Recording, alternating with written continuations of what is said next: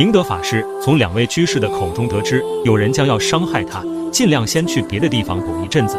他婉拒了对方的好意，表示自己在这个寺庙已经十来年了，很多人在他的教化下都已经改邪归正。普度众生，必有后人，此乃常数也。二位无需多虑。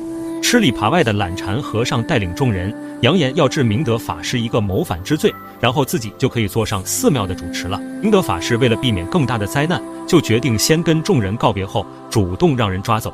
他非常看重金地藏的修为，嘱咐金地藏以后要担起普度众生的责任。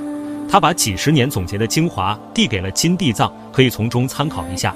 只是这些语言文字相当于渡河的船，达到了一定的境界后，要时刻牢记“望”这个字，才能到达新的境界。交代完相关的事物后，明德法师就圆寂了。